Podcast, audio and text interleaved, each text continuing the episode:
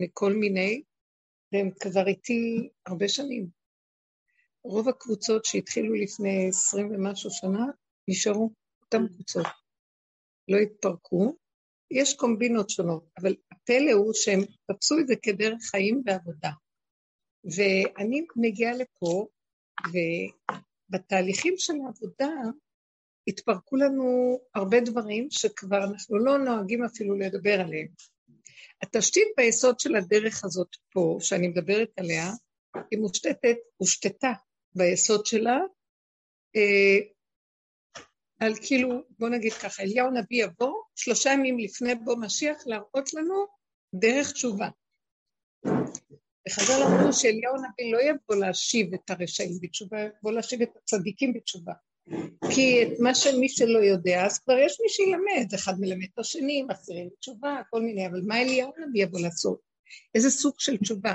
הוא יבוא להשיב אותנו אה, עד השם, זאת אומרת, ושבת עד השם אלוקיך. הוא יבוא להראות לנו שאנחנו בעצם עושים תשובה, אבל אנחנו לא עם השם. אנחנו עושים תשובה סור מרע ועשה טוב. אנחנו עושים תשובה מול העולם, מול הדמויות, מול אנשים, אנחנו יותר טובים מוסרית, אנחנו יותר טובים אה, מול אה, אנשים שהם פחות טובים. אנחנו, יש לנו חוק, חוקים, חוקי התורה הקדושה, שהם מראים לנו מה אנחנו צריכים לעשות, ואנחנו הולכים.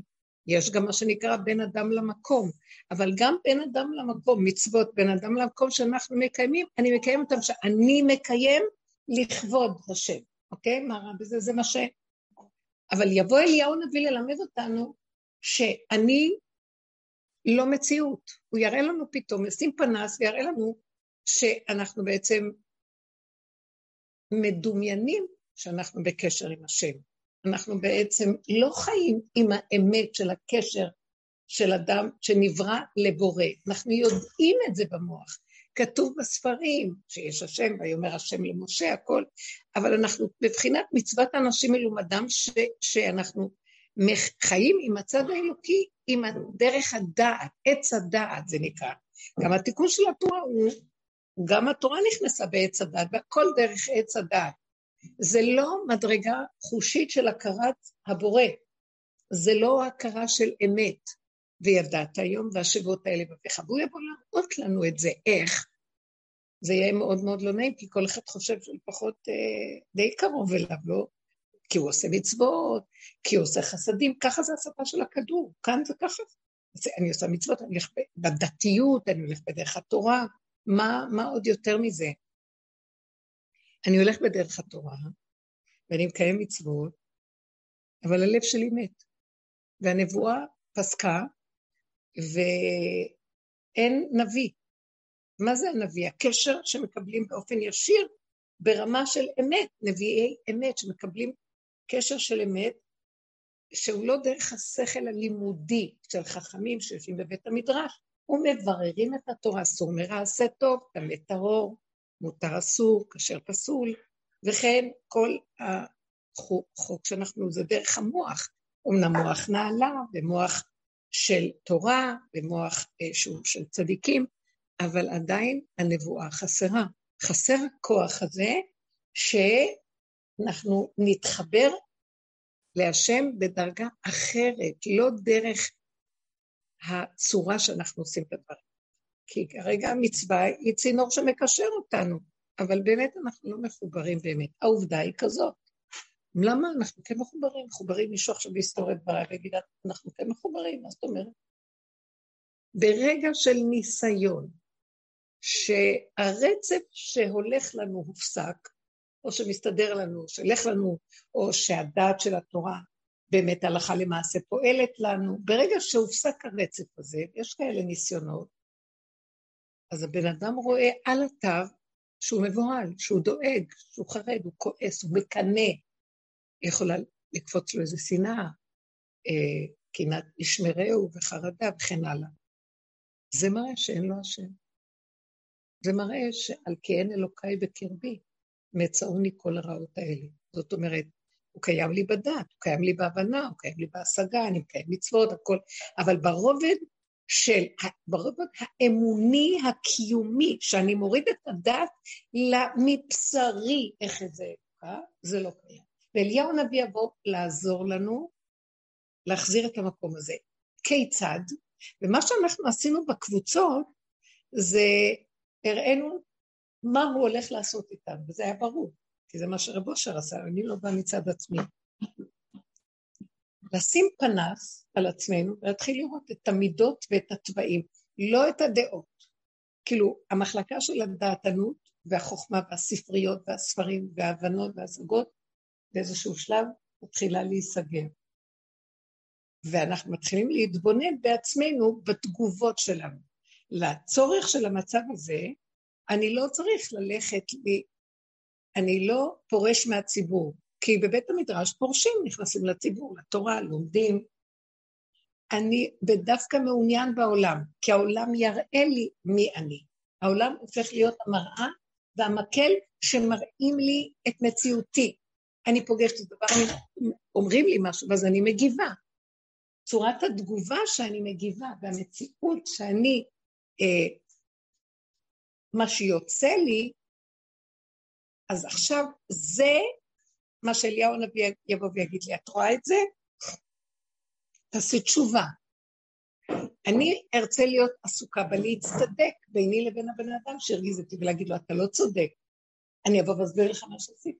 איך שהתנהגת לא היה לעניין. זה לא מגיע לי, וכן הלאה וכן הלאה. ואליהו הנביא יבוא ויגיד לי, אנחנו לא, לא עסקינן בדבר הזה, זה לא מה שאנחנו עסוקים. בלתרץ, להצדיק, לסדר, אה, אה, להאשים את השני ולסדר מעמד לעצמי. זה לא העניין שלי. העניין שלי לבוא להראות לכם שאתם מכוסים ובפנים יש קלקול מאוד גדול, שהוא זה החוצץ וקוצץ ביניכם לבין בורא עולם. זה מה שאתם חייבים עכשיו רק לשים לב. כלומר, קוראים לזה הפגמים של האדם. מה זאת אומרת הפגמים?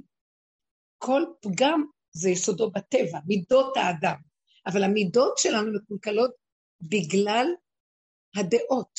זאת אומרת, האגו שיושב ביסוד המוח של האני שרוצה להיות צדיק וצודק ועם ערכים טובים ועם אה, מעלות שהוא רואה שזה ספרייה, הכל, יבואו ויגידו לו, אל תתכסה מאחורי הספרים, אל תתכסה מאחורי ההצטדקות. תודה באמת. יש הבדל בין צדק משמיים נשכב לבין אמת מארץ תצמח, מהמציאות האמיתית שלנו. ואז האדם בדרך שלנו, זה מה שעשינו בכל הקבוצות, שמנו פנסים על עצמנו, היינו נפגשים במפגשים, וכל אחת הייתה מספרת מקרים שקרו לה, והיינו מנתחים. לא מה שהשני, למה השני עשה לי, אין למה. יש ככה. עכשיו שזה קרה, מה אני צריך לעשות? אם זכור לך דפנה, ואלה שכאן הרבה שנים, פשוט uh, חתכנו את עצמנו לחתיכות, וזה כאב לנו, כי להדיה, בבירור, השני לא צודק, לא צודק, אבל גם זה שהשני לא צודק, אני התרגזתי, אני, כאב לי, אני חרדתי, קיניתי, ואז אני שואלת לעצמי, מה יעזור לך שאת רוצה להיות צודק, לא צודק, את רוצה להראות שאת צודקת? יש משהו בפנים לא רגוע, יש סערה, יש התרגשות, יש התרכזות, רגש ורגז. זה מפריע למציאות האלוקית להתגלות, כי את עוד קיימת, זה גונב אנרגיה ממך, ואת לא יכולה להיכנע למלכות שמיים. למה? כי את רוצה להיות צודקת, צדק משמיים נשכב. ונותנים לאדם הרבה דורות שנתנו להם זמן להצטדק ולהיות יותר צדיקים וצודקים. אבל לקראת הסוף, אליהו יבוא שלושה ימים לפני משיח, יראו, הוא יראה לנו שהוא יכין אותנו לקראת משיח, וזה מאוד קרוב. אם כן, מה תהיה ההכנה?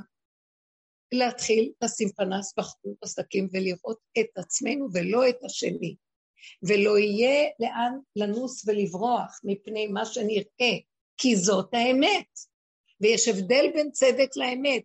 לא נרוץ אחרי להיות צודקים, לא נרוץ אחרי הווכחנות והנצחנות. נראה שזה כיסוי לחרדה, לפחד, למאוימות שאני לא יצא בטוב. למה אני מאוימת שאני לא אצא בטוב? כי אני רוצה שיחשבו שאני בסדר. אני רוצה להוכיח שאני כראוי. למה אני רוצה להוכיח שאני בסדר? כי אני רוצה שיאהבו אותי. למה אני מצפה שהם יאהבו אותי? כי אין לי השם. אם היה לי קשר אמיתי עם השכינה ועם השם ששוכן בקרבו של האדם, באמת, הוא היה מחפש את האנשים העלובים שיאהבו אותו, כי פעם יאהבו אותו ופעם לא, והכל אינטרסים, הכל חשבונאות, ואי אפשר לסמוך על שום דבר. אה, אז הבן אדם בעצם הוא עבד לדמיון שלו מבני אדם, ואת זה יתחיל להראות לנו, שאנחנו רצים אחרי מה שאנחנו מציירים במוח שלנו מהבני אדם. זה כדאי שאני אהיה קרובה לצלחת, כי יש לו השפעה כזאת וכזאת. זה כך וכך וזה כך וכך. או שאנחנו נרצה שהם יאהבו אותנו, או שנפחד שאנחנו לא נרצה אותם כראוי. כל מיני צבעים צפו ועלו. ובקבוצות היינו חוקרים את עצמנו ממש לפרק את זה למיני מינים של סוגי צבעים. זאת אומרת, מנקודה אחת יצא לנו עץ, צמרת, סבך של יער, של כל מיני הסתעפויות של אינטרסים ודמיונות ומחשבות שמסתתרים מאחרי הפעולות שאנחנו עושים. ואליהו יבוא להרוץ לנו את זה ויגיד לנו, זה מה שחוצץ ביניכם לבין השם. כי השם לא סובל את השקר הזה, כי הוא חותם הוא אמת, הוא יסוד האמת. עכשיו, כשמשיח יתגלה, רב אושר היה אומר, אל תחפשו משיח, תבקשו גאולה, אל תחפשו משיח, כי הוא יחתוך אותנו לחתיכות. למה? כי הוא אדם נקי, שקוף מרוב שהוא נקי, כלום. בטל ומבוטל. והאור שלו הוא פשוט, הוא יהיה מראה שמשקפת לנו את הזבל והלכלוך הכי גדולים, ואנחנו לא נוכל לעמוד במה שנראה מעצמנו. אנחנו לא יכולים להכיל את זה, מה שאנחנו... ואנחנו נצטדק, אנחנו יש לנו מצוות ותורה שקשורה, משפחתיות והכול. ייפתח הסתום, וייסגר הפתוח. יותר נכון, ייסגר הפתוח הזה ויפתח הסתום. זה כמו בזמן לידה. חבלי לידה סוגר את המוח ומתחיל כל המציאות שיהפוך מהשכל להתגלות. וזה הזמן של חבלו, חבלי לידה, חבלו של משיח. ואנחנו רוצים, אנחנו לא רוצים לחוות את המצב של חבלו של משיח, כי זה ימוטט לנו את המציאות. אי אפשר לו לאדם להכיל ולראות, שיראו לו מי הוא באמת. אה, אנחנו לא נתנו הנחות לעצמנו, קראנו לעצמנו בכל השמות שרק אפשר, גנבים, רשעים, נצלנים, כל מה שרק אפשר, אבל עשינו את זה בקבוצה, אחד קיבל את השני, בחוץ את תלכי להגיד, תכלכו עליי, זה אולי, אבל זה צריך קבוצת תמיכה, שאנשים יראו ויגידו, זה נכון, זה מה שראיתי מעצמי. לאט לאט שאנחנו בין, במציאות העולם, אנחנו בהתנסויות, אנחנו מתחילים להבין שזה לא עניין שלי להצטדק ולהסביר לשני, העניין שלי בזמן שהוא מדבר וכועס, או היא, או לא חשוב מי, אני מסתכל ואומר, תראי איך את כל כולך סוערת, את רוצה עכשיו להרוג את הבן אדם, לא יכולה לסבול את החיים, את מתמלאת חרדה, את uh, תרגי, למה את כל כך כועסת? כי את מכסה, את לא רוצה לראות מה שמראים לך, ואם תודי במה שמראים לך, תרגי. אין לך, עד שהגענו למקום שאין לנו, אין לך בן חורים, זה אדם שהוא לא מפחד להודות באמת של עצמו. אין לך בן חורים יותר גדול. שימו לב לדבר הזה. אם יש לנו חרדות ופחדים, זה בגלל שאנחנו מכוסים ומנסים לפתוח לנו, ואנחנו לא רוצים, וזה מבעית אותנו. וכשאדם מתחיל לראות את זה בינו לבינו, והוא מודה, והוא מקבל, הולך אחורה ואחורה, הוא מקבל ומשלים, והוא אומר, נכון, תודי באמת, מה יכול להיות? נכון, אז שלא יהיו לי חברים, אז שלא יאהבו אותי, אז שאני אהיה מבוזר, אז שאני לא זה, עד שעד שעד שעד שעד. אני זוכרת שהייתה לי עמותת חינוך גדולה, והייתה, היה איזה יום שהודיעו לנו, הייתה תקופה שזה היה, אז התחיל הדבר הזה לפני הרבה שנים, עשרים ומשהו שנה, פתאום עמותות התחילו להיות uh, מופגזות בכל מיני דרישות בירוקרטיות חדשות שלא היו קודם, ושלחו כל הזמן ביקורות מהמשרדי ממשלה. מקבלים תקציבים, אז אה, תקציבי חינוך וזה, אז uh, הודיעו לנו לפתע פתאום שצריכה להגיע ביקורת של רואה חשבון ראשי ממשרד האוצר, נניח, לא זוכרת. ואז uh, חרדה ואימה נפלה עליי.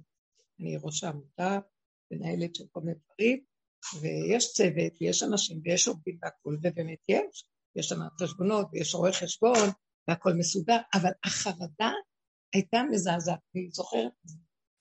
והגוף רעד לי. אה, אימה מפני המלכות. ואז אה, אבל אמרתי לעצמי, אז למה את אה, כל כך, נכון, הכל הולך לשורה, נכון? נכון, אבל יש כל מיני עובדים, מנהל חשבון, את לא עוקבת אחריה, איך לא עוקב, הכל בסדר, אבל בכל אופן היה לי איזה פחד שלא ימצאו, שכן ימצאו שלא, באופן טבעי. ואז אני אמרתי לעצמי, לא יכולתי לעמוד בפחד הזה שהיה, זה היה בתהליכי עבודה של דרך, לפני איזה כמעט שלושים שנה. ואז אה, החלטתי לעשות סיבוב קטן מסביב לבניין של בית הספר. והסתובבתי, והתחלתי לדבר לעצמי, תראי איך את נראית. כל הביקורת הזה ששלחו, זה היה רק שתתכונני בעצמך. אין שום דבר שם, רק השם רצה להראות לך, תראי, תראי ממי את מפחדת. מפחדת מהם. אה, אין לך יראת השם באמת, כמו שיהיה. יראת השם, אישה יראת השם היא תתעלה על כל האפשרים. אה, אשת חיל ואת, או, משהו. איזה פחד אחז אותי, ממי? בשר ודם שבא לבדוק את הספרים.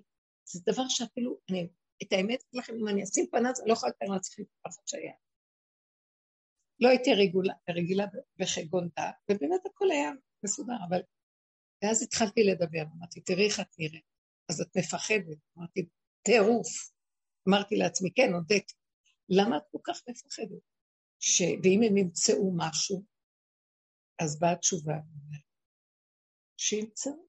זאת שעונה לי, מה שעונה לי, שימצאו. אה, אבל הם יכולים אה, לקנוס אותי, אה, שיקנסו. יותר גרוע מזה, יכולים לשים אותי בבית סוהר, שואל ועונה. שישימו. הם יכולים להוציא אותי להורג. ככה. ואז הלכתי אחרי הכי גדול. כאילו שאכפת לך כבר לחיות, במילא החיים כבר לא... גם ככה גם אין החיים במילא, כל היום רק תעודה וזה וזה וזה, ועניינים וחובות, וכל הזמן לסדר את זה ולסדר את זה, וילדים, והורים זקנים על הראש, ובעל מרגיז, וכל החיים, די, מה, מה את עוד עושה עניין מהחיים? וכשאני התחלתי לדבר על זה, ואמרתי, אז שמוע, אולי זה פתרון טוב, תשמעו, בסדר. ואז פתאום נרגעתי, הלכתי עד הסוף בנקודה ונרגעתי, יאללה, זהו, גמרנו. שיעשה מה שרוצה, במילא אני מתה מזה, מה זה משנה? אתם לא מבינים, כאילו, והיו עוד המון סעיפים שעכשיו אני לא יכולה להגיד אותם. וכאילו, אני אומרת לעצמי, שלחו אותו כדי להראות לך מה שוכן בפנים אצלך. חרדה ואימה, אין ביטחון בכלום אף פעם. למרות שאת עושה כל מה שצריך, פתאום יכול השד למצוא איזה משהו מאיזה כיוון, מה אני יכולה לעשות?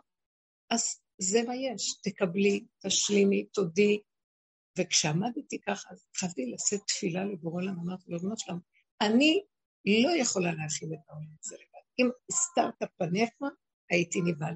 אני לא עומדת בשום ניסיון, אתה חייב להתגלות פה ולעזור לי. אני יודעת שהכל בסדר, אבל בכל אופן, תמיד יש איזה פחד, כי זה לא, זה לא מלכות הצדק והיושר פה, וכל מיני חוקים, ומחפשים לתפוס בני אדם, אז אני לא. תרחם עליי ותעזור לי. אני באה אליך עם מה שאני. ואז התחלתי להגיד, אתה יודע שאני עשיתי למען הציבור ומסרתי את חיי לציבור. זה לא עבד, הרגשתי שאני משקרת לעצמי.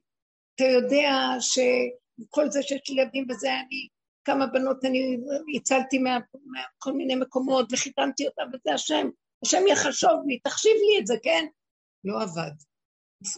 אמרתי לו, אתה יודע משהו, אני רואה שאתה לא מתרצה, כי הרגשתי שלא מספיק, לא מספיק, זה כאילו ממשיך. עכשיו, אתה יודע מה, אין, אתה שולח אותם אליי להראות לי שאין שודדת יותר ממני, אין גנבת יותר ממני, אני הכי גנבה שיש לו. וכלום, ישימו אותי בכלב וגם יהרגו אותי, וכולם יהיו צודקים. שמעת? זה הכל בסדר. שהודיתי בפגם ביום הכיפורים, מודה ועוזב ברוחם, הוא מכסה פשב, לא יצליח, הלך לי שקט. הרגשתי זהו, תפילה הגיעה לסיומה, גמרתי את הסיבוב, חזרתי. הגיע האיש הזה, אפילו לא זז לי, אה, אה, כלום, בן אדם נחמד מאוד. שתינו קפה, ובהערת חשבון, והמנהל חשבונות, שתי מנהלות חשבון, וישבו איתו ודיברו וראו את הספרים והכל, וטוב וגמר, כאן איזה אישור והלך. אבל כל זה היה שווה לי להגיע למקום שהוא רצה ממני, תודי בהם. היו לי כמה פעמים בגלל שהייתי בעמותה כזאת של חינוך, אה, ושכרתי מבנים שגם תבעו אותי, בעלי הבית תבעו אותי, ניצלו, רצו לעשות קופה ולתבוע אחרי שעוזבים מבנה, אה, יש כזה ויש כזה, ואחד הגדיל לעשות מיליון שקל. תובע אותי למיליון לפני המון שנים. אתם צריכים להבין, כמעט קיבלתי אירוע מוחי מרוב חרדה. עכשיו, אה, אז אני זוכרת רק דבר אחד, שלקחתי עורך דין, עורך דין טוב, טוסי הכהן, הוא היה מה שמדובר על שלו, ואז אמרתי, תיכנסי אה, בית המשפט. לא יכולתי לישון, וכל רגע אמרתי לעצמי, יש לך רק נשימה, תחשבי שאת מתה ואחר כך נשימה ועוד מתה, והמוות מאוד עזר לי. כל פעם מציורות לשבת, לא פה, וזהו. מאוד עוזר להרגיע את כל הריגושים והחרדות וכל מיני דברים. וכשהגעתי לבית הדין, בית המשפט, אז uh, הדבר uh, היחידי שראיתי פתאום שאני צריכה לעשות, שהעורך דין ידבר ויעשה מה שהוא צריך לעשות, אני צריכה לדבר עם השם לא קשור למה שהוא יגיד, אני לא, מה ש... זה לא קשור. ורק להודות לאבא לי, כמו יום הכיפורים, עומדת לפניך השודדת הכי גדולה. זאת שלא יודעת, אה, שלא שמרה מספיק שהבנות לא יהרסו ולא ישברו. זאת שרוצה רק לקבל הכל בחינם ולא לתת כלום. וכל מיני פגמים, כמו שמוצאים לנו ביום הכיפורים, איזה פגמים מזוויעים, אנחנו צריכים לעמוד ו... שזה לא יאומן. מאיפה המציאו את זה? מה הם רוצים? מה שרק אפשר, איפה שלא רק אפשר. היום מותר להתפלל עם העבריינות שלנו, וזה בדווקא שנתפלל עם העבריינות. מה זה היום? במצב הזה, ביום ההוא יהיה השם, היום זה בחינת מצב. במצב הזה שאת נמצאת, שעכשיו יש איזה קטרוג, ואת עכשיו צריכה להיות נידונת, את צריכה רק על מנת להינצל להודות באמת, תודי באמת. וככה הוא מדבר, ואני מדברת עם השם על כל הפשלות, על כל הביזיונות, על כל הכאבים, על כל הדברים, וגם שאני הזכרתי שהבטחתי שאני אתן צדקה ולא נתתי, ושנכון שעושים אה, בחגים, אה, זה מה שנקרא הזכרת נשמות, וזה אמרתי, ניתן צדקה, שכחתי לתת, ואת כל מה ש... כל הלכלוכים שרק יכולתי, ושהרגזתי את בעלי ושאני ככה, כל מיני דברים. אתם לא מבינים, הבן אדם הזה יצא שהוא היה צריך לשלם לי פיצויים. אני לא, אני גם לא הבנתי, גם טוסי אמר, אני לא מבין מה הלך פה. אני אגיד לו שאני, אמרתי לו שאני הפושעת הגדולה פה. זה לא לצאת החוצה, זה רק לחברות, אני יכולה להגיד. אז ראיתי שמה כל המציאות שלנו ביום הכיפורים, שזה יום כזה שאדם בא עם כל הלכלוך שלו, והשם אומר לו, תנו לי את הלכלוך שלכם, ואני אתן לכם אור. יש עסקה יותר טובה מזו? תודו באמת, תודו באמת. מה האמת? שאני השקרנית הכי גדולה. מישהו יכול לבוא, ולהגיד, השם, אני מאוד אמיתי. אני מודה באמת שאני מאוד אמיתי. תגידו לי בן אדם אחד שיעמוד ויגיד את זה פה. וואי, מה שיעשו לו. ישר המקטרג הכי גדול, שלא רואים אותו בעיניים, עומד לצידו, והוא מסטין אותו. ואומר לו, כן, בוא נראה אותך, כמו שעם איוב, שאיוב, איש תם וישר ושר מרע וירא אלוקים והכל, בא השטן לפני השם, ראית, אז השם אומר לו, ראית את עבדי את איוב? איזה אדם צדיק יש פה בארץ? למה הוא מתחיל למשוך אותו לזה? מה הוא צריך להגיד לו? על המקום. השטן המסתיר. הוא אומר דברים טובים. הוא אומר דברים טובים. אדם אומר דברים טובים על בן אדם, זה גם חזקת לשון הרע. אסור להגיד שום דבר על בן אדם. מה לך לדבר על... מה לך לדבר על מישהו אחר? מה לידידי בביתי בכלל? לא מטוב ולא עד רק הטוב יוליד צרות עין, ואז השני יטיל ספק בטוב הזה. ואז ישר הקטרוג קם, זאת אומרת, הבן אדם הוא הופך להיות מקטרג. לא לדבר שום דבר. עכשיו, אז כל רגע שאתה אומר את הטוב, אז אין לך סיכוי לצאת מהדבר הזה. תעשה תשובה. מה זה לעשות תשובה? תודה בשלילה. מה זה לעשות תשובה? תודה שאתה אשם, שאתה פגום. תקשיבו, זו תודה אחרת לגמרי. בנות שבאו לדרך הזאת אצלי הרבה שנים, תקשיבי, מה אנחנו כאלה גרועים? אנחנו לא כאלה גרועים, לא יכולים. רק שנייה, אני באמצע שיעור, מה קראתי לילדה? איך קוראים לה? איך קוראים לה? תינוקת. יעל, איזה שם מדהים, מדהים, מדהים, מזל טוב. מזל טוב, נדבר. הכל טוב, טוב, טוב. מדהים, שם מדהים. תודה. נולד להם ילד, בת, נולדה להם. קוראים לה יעל. איך? אה, זה הקלטה. תודה, הוא רצה שנגיד את השם. אז בסופו של דבר, אה, כשאנחנו באים לפני השם, לא יכולים לבוא עם ההצלחות שלנו. כי לא יצדק לפניך כל חי, אתה לא יכול לבוא. עכשיו, ביני לבינך אני באה ואני מראה לך שאני משהו. ביני לבינו אני יכולה לעבוד שאני מציאות בכלל? המקטרג ישר יקום עליו, כי ככה הוא ברא את החוקים של הבריאה. שזה מגן על האמת המנצחת האלוקית. אז מה נשאר לי אם כן? רק לחפש את הפגמים שלי. וזה מאוד לא רצוי בתודעה של העולם, תודעה של יפייפות, שכל אחד רק רוצה לעבוד כמה יותר טוב מהשני ושיחשבו עליו טוב. הוא לא יעמוד בזה, בינו לבינו אם יחשבו עליו לא טוב. הוא לא ישאל כל הלילה. שמתם לב מה אני מדברת עכשיו?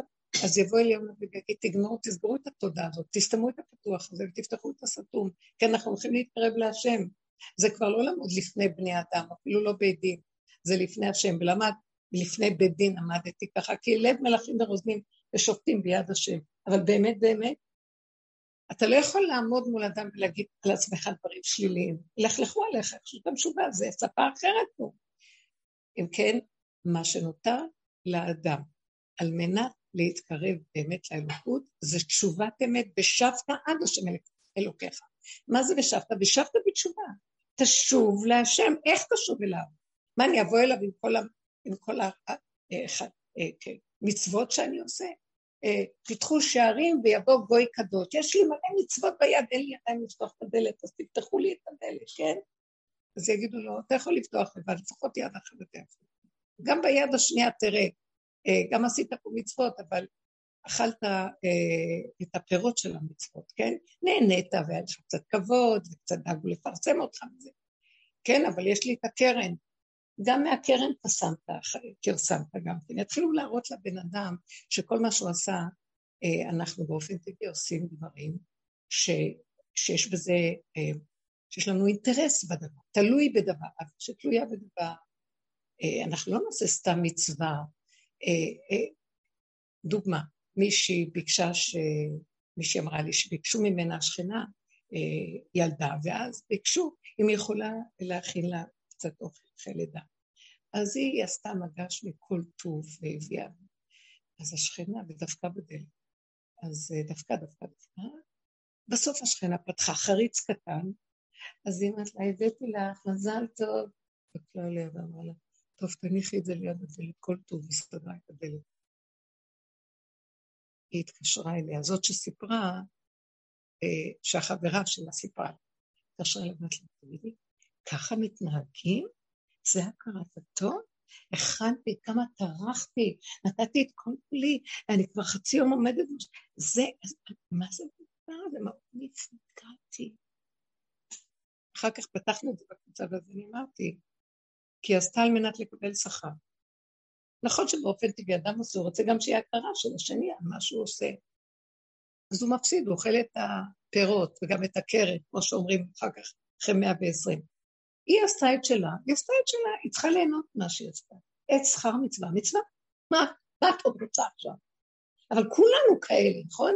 יש איזה ילד אספרגר שסיפרתי עליו לפני הרבה שנים, עכשיו הוא גדל כבר, מחפשים לו שידור. מותק של בחור, מקסים אמיתי. אז הוא היה, היה בורח מהתלמוד תורה. אז הוא היה אומר לי, אמא שלו הייתה מביאה אותו, הוא אומר לי, אני, למה אתה בורח? לא טוב לך שם? תעזבי טוב לא טוב, אין דבר כזה טוב לא טוב. אני אגיד לך את האמת, אני יודע יותר טוב מכל הרבס, הם רק פותחים את הפה, אני יודע מה הולכים להגיד. אני יודע מה הולכים להגיד, למה אני צריך להיות שם? מה אני צריך את כל הילדים האלה שמשחקים אחד מנצל את השני? אני רואה שהם מנצלים אחד את השני. אני רואה שיש חבורה שהיא משליטה את עצמה על השני ומאיימים על הילדים הקטנים יותר, אז הילדים מפחדים, אז יש להם עליהם שליטה. אני רואה את הכל, הוא היה ילד בן שבע. אני רואה את הכל, אני לא רוצה לדעת. הוא היה גומר לאכול, נתתי לו משהו לאכול, הוא משהו. אז אה, הוא היה קם והולך, אז אמא שלו הייתה תגיד תודה. אז הוא אמר, אני לא, למה שאני אגיד תודה? היא נהנתה שהכינה לי, ואני נהניתי שאכלתי. אני לא מבינה למה אני צריך להגיד תודה. אני אמרתי ברכה להשם, אני אומר השם. למה אני צריך להגיד לה? שמעתם? זה מדרך ארץ, זה מדרך כלל, לא יודעת מה. אבל הוא, הוא היה נורא נורא אמיתי. אחר כך אה, אומרים, אה, יש תסמונת אספרגר, קוראים לזה אספרגר, כי האמיתיים הם מאובחנים כלא נורמליים פה, והשקרנים זה הבית שלהם, כן? אז זה המצב שלהם. כבר נראה לי שביטלו את התסמונת כן, הזאת, כן. נכון? למה? חמודים, אני אומרת עליהם, אני לא יודעת מה, אני אומרת, על הרצף. אני מסתכלת ואומרת, טוב, אז הוא לא טיפוס שמראה פנים לכולם, כי זה הרבה חנפנות. אנחנו הולכים, כשאנחנו הולכים בחוץ, אני מציירת לכם, אז אני הולכת ככה. להאיר, גם התורה אומרת לנו, תאיר פנים לשני, תאיר זה. טוב, בסדר, התורה אומרת דבר קטן יפה, צריך להאיר פנים, הארת פנים זה דבר. אבל לאט לאט זה הופך להיות, נכון, אני מותק, אני רואה בחיוך שלי של השני, שאני כבר רואה מה הוא רואה ומה הוא חושב עליי, ואיזה מותק אני. אני לא מאירה לו פנים, אני מאירה למען עצמי, והחשבונאות שלי. ואז אם הוא רגע אה, לא יסתכל עליי ויעיף מבט הפוך, אני מאוד אפגע, כי הוא לא סידר לי את כל הציפיות של אחד ועוד אחד שווה אני. אז ככה זה היחסים פה, והוא ראה את זה, הוא אומר, לא רוצה יחסים כאלה. זה סתם בזבוז אנרגיה. אל תיתן לי ולא אתן לך. או שבעצם איך שזה ככה, הכל עובד בסדר. את צריכה להכין את ה... הכנת עוגה נהנית שלך, מי שיהנה, מי שיאכל, מי שתה ויהנה. זה, זה, זה, זה הנאה שלך. למה אני חוץ מזה צריך להגיד לך תודה? ואז הוא אמר ככה, כן, כולם אומרים תודה, תודה. אומרים לי נורא תודה, תודה, תודה, וכולם שקרנים. הם לא באמת מתכוונים לזה. כל הזמן הם אומרים דברים של אמת, גדולים מאוד. ואני כל כך נהניתי שלו. ובאמת ככה אנחנו נהיה לעתיד לבוא. שאנחנו נראה עין בעין, גם זה שנותן וגם זה שמקבל, שכלום לא שלנו, והוא הנותן, עצם העשייה עצמה היא משמחת, וזה שיצאה תוצאה כל כך טובה משמחת. כל דכפין יתה ויכול שולחנו של השם, וזה זה. מה, מה אני פה שאני דורשת שיגידו, וזה לא נימוס, ואני מאוד אפגע אם לא יגידו לי תודה. את עזרת לי יולדת, נתת, היא אוכלת, יכולה להניק את התינוק בנחת, עכשיו זה עזר לה. שלום, זה שכרך בעמלך, מה את עוד רוצה? ואני מציעה לך שגם לא תהיי קשת יום בעמלך. אל תעשי שום דבר שאת לא נהנית ממנו. תהני מכל מה שאת עושה, אז לא תצפי מאף אחד שום דבר. אבל זו חברה תלותית, אני מוכנה למסור את חיי למען משהו. בסוף אלה שמסרת להם את החיים, אה, הם אה, ידאגו גם לעשות וידוא הרגע. זה כמו עם הילדים לפעמים. אני מגזימה במילים, זה מצחיק יותר. אני רק אומרת, מה, אז למה? אה, אז יש מה שנקרא מסירות נפש. זה בעלמא דשיקרא שלנו, שאנחנו באמת יכולים להיות או צדיקים גבוהים גבוהים, או כאלה שלא אכפת לנו מכלום ומופקרים. אז באה התורה ואומרת לנו, הפקרות לא טוב. אז לכו לצד הימני. אבל באמת, באמת, להשיג את השם זה רק קו האמצע. הוא לא מופיע לא בימין ולא בשמאל. ימין ושמאל, תפרוצי ואת השם תערצי. ימים יוצרו, שלושה ימים, א', ב', ג', ד', ה', ו', שלושה אחרים, ולא אחד בהם יום יוצרו, ולא, לקדוש ברוך הוא יש יום אחד בהם, והוא קו האמצע, יום שבת. קו האיזון, קו האמצע, שם מתגלה אלוקות. קו היסוד הריק, שאין בו ישות עצמית וחשבונות רבים בכל המצב הזה שגונבים אותנו פה. אז צריכים הכנה לדבר הזה, כי אנחנו בתרבות של חיובי, ואיך אני יודעת שאליהו הנביא יבוא לסדר את זה? למה? אולי נשאר בחיובי, כי החיובי מאוד מאוד טוב אחד מול השני, כדי שבאמת תהיה חברה שאפשר לחיות בה, ולא יהיה רוע ושלילה.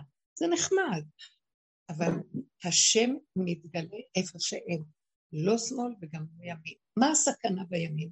שבימין, כשאני מתקצן בימין, אני הופך להיות חתיכת אגו נאור גבוה, יפיוף כזה של נאורות, של חירות האדם, ושכל אחד יעשה מה שהוא רוצה.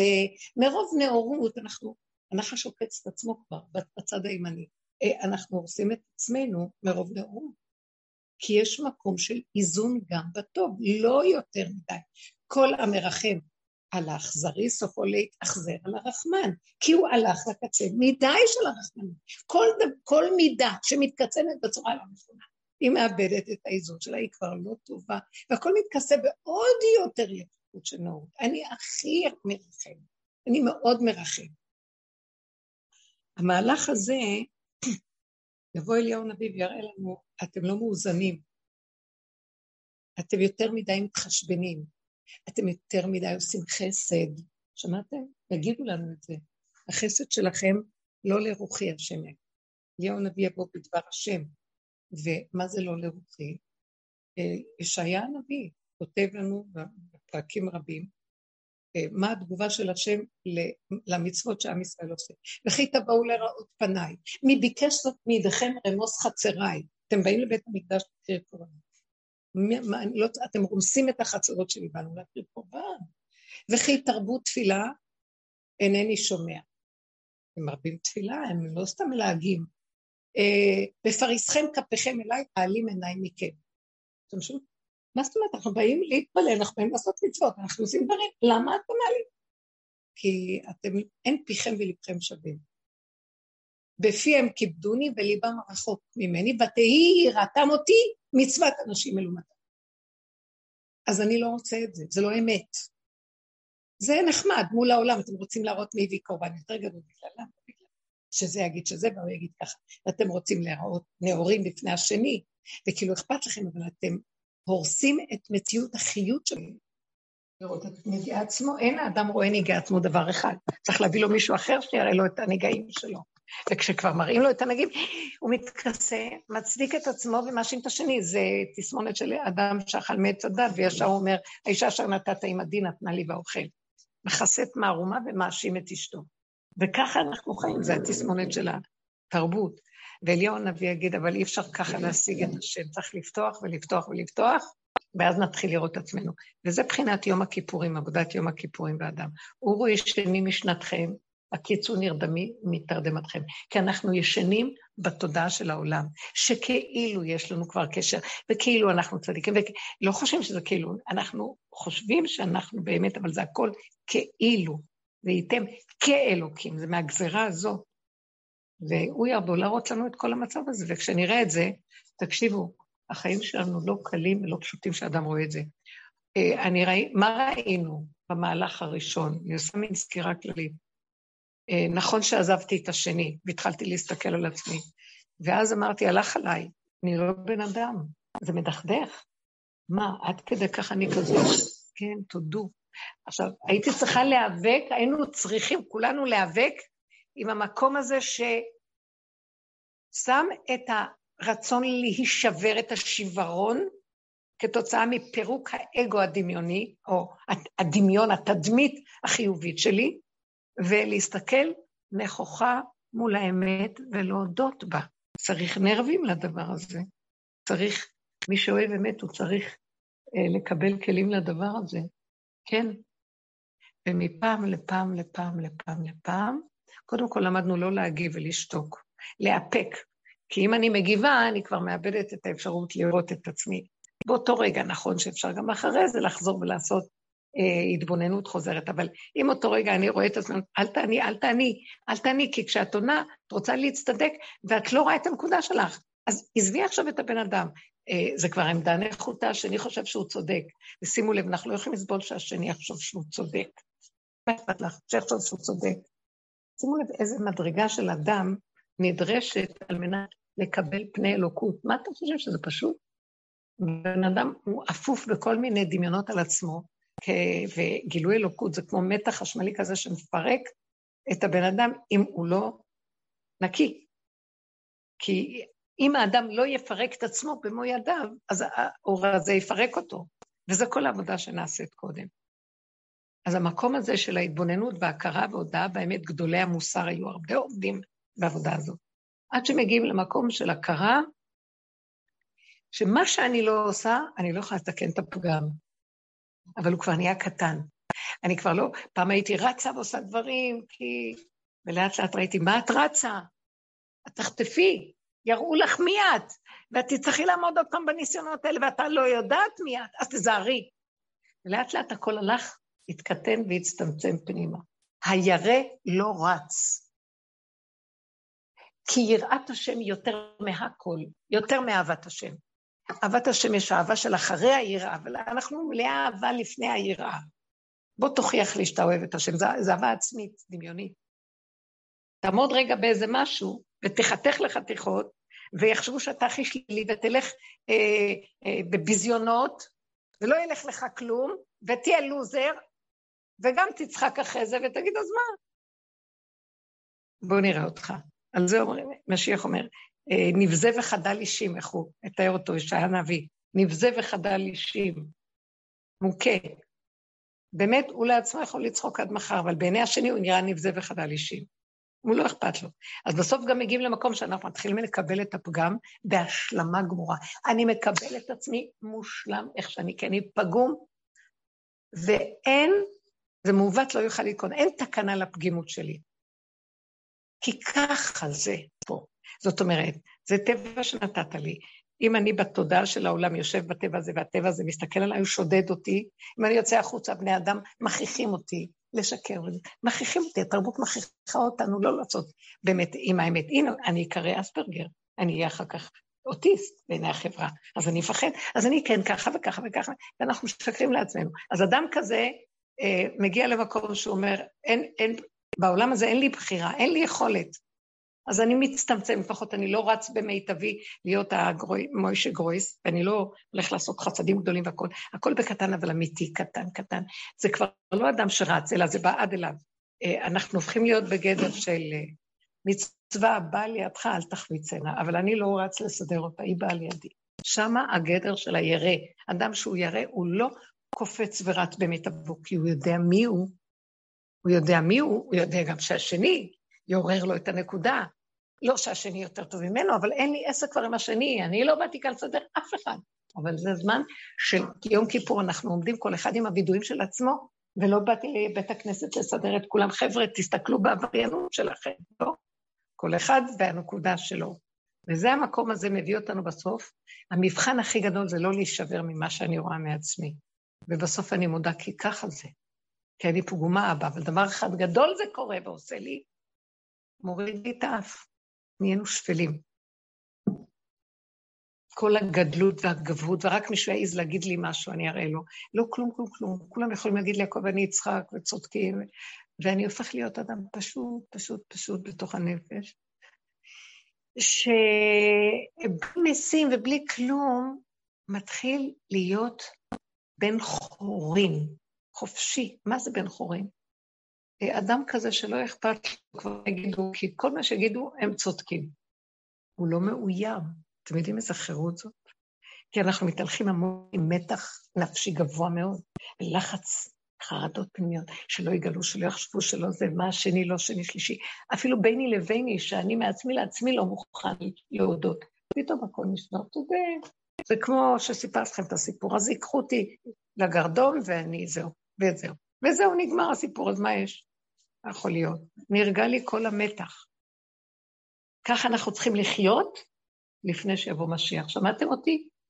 זה היה רק הקדמה, דרך אגב. איך אנחנו נפגוש את הכוח האלוקי? מה חשבתם? אתם יודעים כמה עברו כל הנביאים, האבות, כדי לקבל את הגילוי האלוקי? אה, הם עבדו על עצמם מאוד מאוד. והיום זה יהיה גילוי, מוכרח להיות גילוי. מי שלא, זה יתרסק, האור הזה מרסק את מה? את הדמיון. אז לאט לאט להכיר, להודות, מודה ועוזב ירוחם, לא רק פעם בשנה ביום הכיפורים, מהטקסטים הכתובים. כל רגע ורגע זה בחינת יום הכיפורים. כל רגע שאני באה לפני מישהו ואני עם עצמי במחשבות שלי, עם עצמי, רואה איפה המחשבות שלי טסות ומי אני. אין דמות אחת שלא נכנסת לי למוח, כל השכונה במוח שלי, כל, כל העולם במוח שלי. איזה הפקרות. מה לי דידי בביתי? למה אני חושב על אנשים בכלל במוח? אנחנו מופקרים, הם נכנסים חופשי.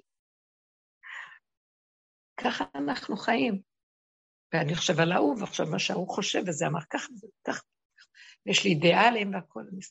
מי אני בכלל שאני? זה דמיון מוח עץ הדעת. זה הקליפה. זה מה שהשם אמר, אל תאכלו מהעץ הזה. ברגע שאתם אוכלים, אתם פשוט אה, נדבקים בצרעת שלו. טק, טק, טק, מוח טוחן, שחושב שהוא כמו המן, יושב על חמישים עץ צמא וכל זה אינו שווה לי. איזה חיים אלה, למה אלה ככה, אני לא ככה חיים. כל היום מתלוננים, כל היום נרגנים, כל היום כועסים. ואז הדמות הזאת באה לי, ואז אני מנתח אותה, ואני רואה אותה, או שאני מקנא, או שאני שונא, או שאני... תקשיבו, אנחנו חולי נפש. למה אני צריכה את כל זה במוח שלי? אני רוצה להיות אדם קטן פשוט, הבהמה יותר טוב מהן. בסוף דוד המלך הגיע למקום שאמר, בהמות הייתי עמך, ואנוכי בר ולא ידע בהמות הייתי עמך. טוב, יותר טוב לי. זו תשובה על תשובה על תשובה. שהוא היה אדם אמיתי, גדול, הוא היה מראשי הסנהדרין. הוא היה גיבור חיל, והיה אוהב ישראל גדול ומלך.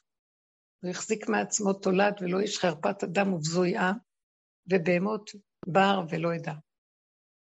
כי הוא ראה את האמת, וזה שאמר לו, אתה משיח צדקי. אתה קלטת את הנקודה, והתענה כדי להגיע לזה. אתם חושבים שבקלות מישהו רוצה להיות שם? השם כל כך אהב אותו, שהוא הכריח אותו להגיע למקום הזה, שום דבר לא הלך לו, והוא אוהב גם את האנשים בדור שלנו, והרבה עכשיו זה ככה. ובמקום שאנחנו נילחם לסדר את הכל ושהכול יחזור להיות בסדר, בוא נודה, טוב, נכון, השם, אתה צודק. ביני לביני. אדם צריך לפתוח בית דין קטן, לדון את עצמו ולשפוט ולראות, ואחר כך רק להודות ולהודות ולהודות. הוא לא מחפש לצאת זכאי בדין, הוא מחפש להודות לפני השם. זה לא זמן שיוצאים זכאים, לא מחפשים עכשיו זכאות. תנו לי את הלכלוך שלכם. ותבינו, זה לא כי אנחנו נותנים את הלכלוך להשם, יש משהו שאנחנו לא קולטים אותו. השם רוצה את הלכלוך הזה, הוא צריך אותו. הלכלוך, זה, זה, הוא, עושה, הוא עושה התמרת אנרגיה, הוא צריך את, ה, את השלילה כדי שהוא יוכל לגלות עליה, זה חוק בבריאה שלו. אז למה אתם מפחדים לתת לי? תנו לי, אני לא, לא אכעס עליכם, הפוך, אני אתן לכם כל טוב שבעולם. רק תיתנו לי. וצריך ללמד את הבני אדם להודות באמת, ולא לפחד עם השם, ולהגיד את האמת. עכשיו, כשהם אומרים את זה, זה לא אני אומר והולך להיות פעם בהפקרות, אני אומר ואני אראה, כי אני יודע מי אני. עכשיו, מול העולם אני צריך לפחד, כי אדם כזה צריך לפחד ממנו. מול בורא עולם אני כמו תינוק שהחיתול הכי מלוכלך פתוח, וחוט לא מפריד ביני לבין הבורא. ככה אנחנו צריכים להיות לפני הגאולה. אתם קולטים מה אני מדברת פה? בשיעורים אנחנו חוזרים, והם מדברים על העניין הזה בצורות שונות. שאנחנו נדרשים לעבודה הרבה יותר עמוקה ואמיתית, מה שהחיצוניות של התורה, איך שאנחנו חיים איתה, שהיא גדולה והיא נהדרת, עשינו תיקונים גדולים בדעת, ברור הדעת, ונגמרה עבודת הבירורים, הרבי מלובביץ' אמר את זה מזמן, עבודת הבירורים בדעת נגמרה. סור מרע, עשה טוב, מה טמא, מה טהור, כל הזמן לברר, וללכת בתולדות של תולדות של להוציא את הנקודה, הכל.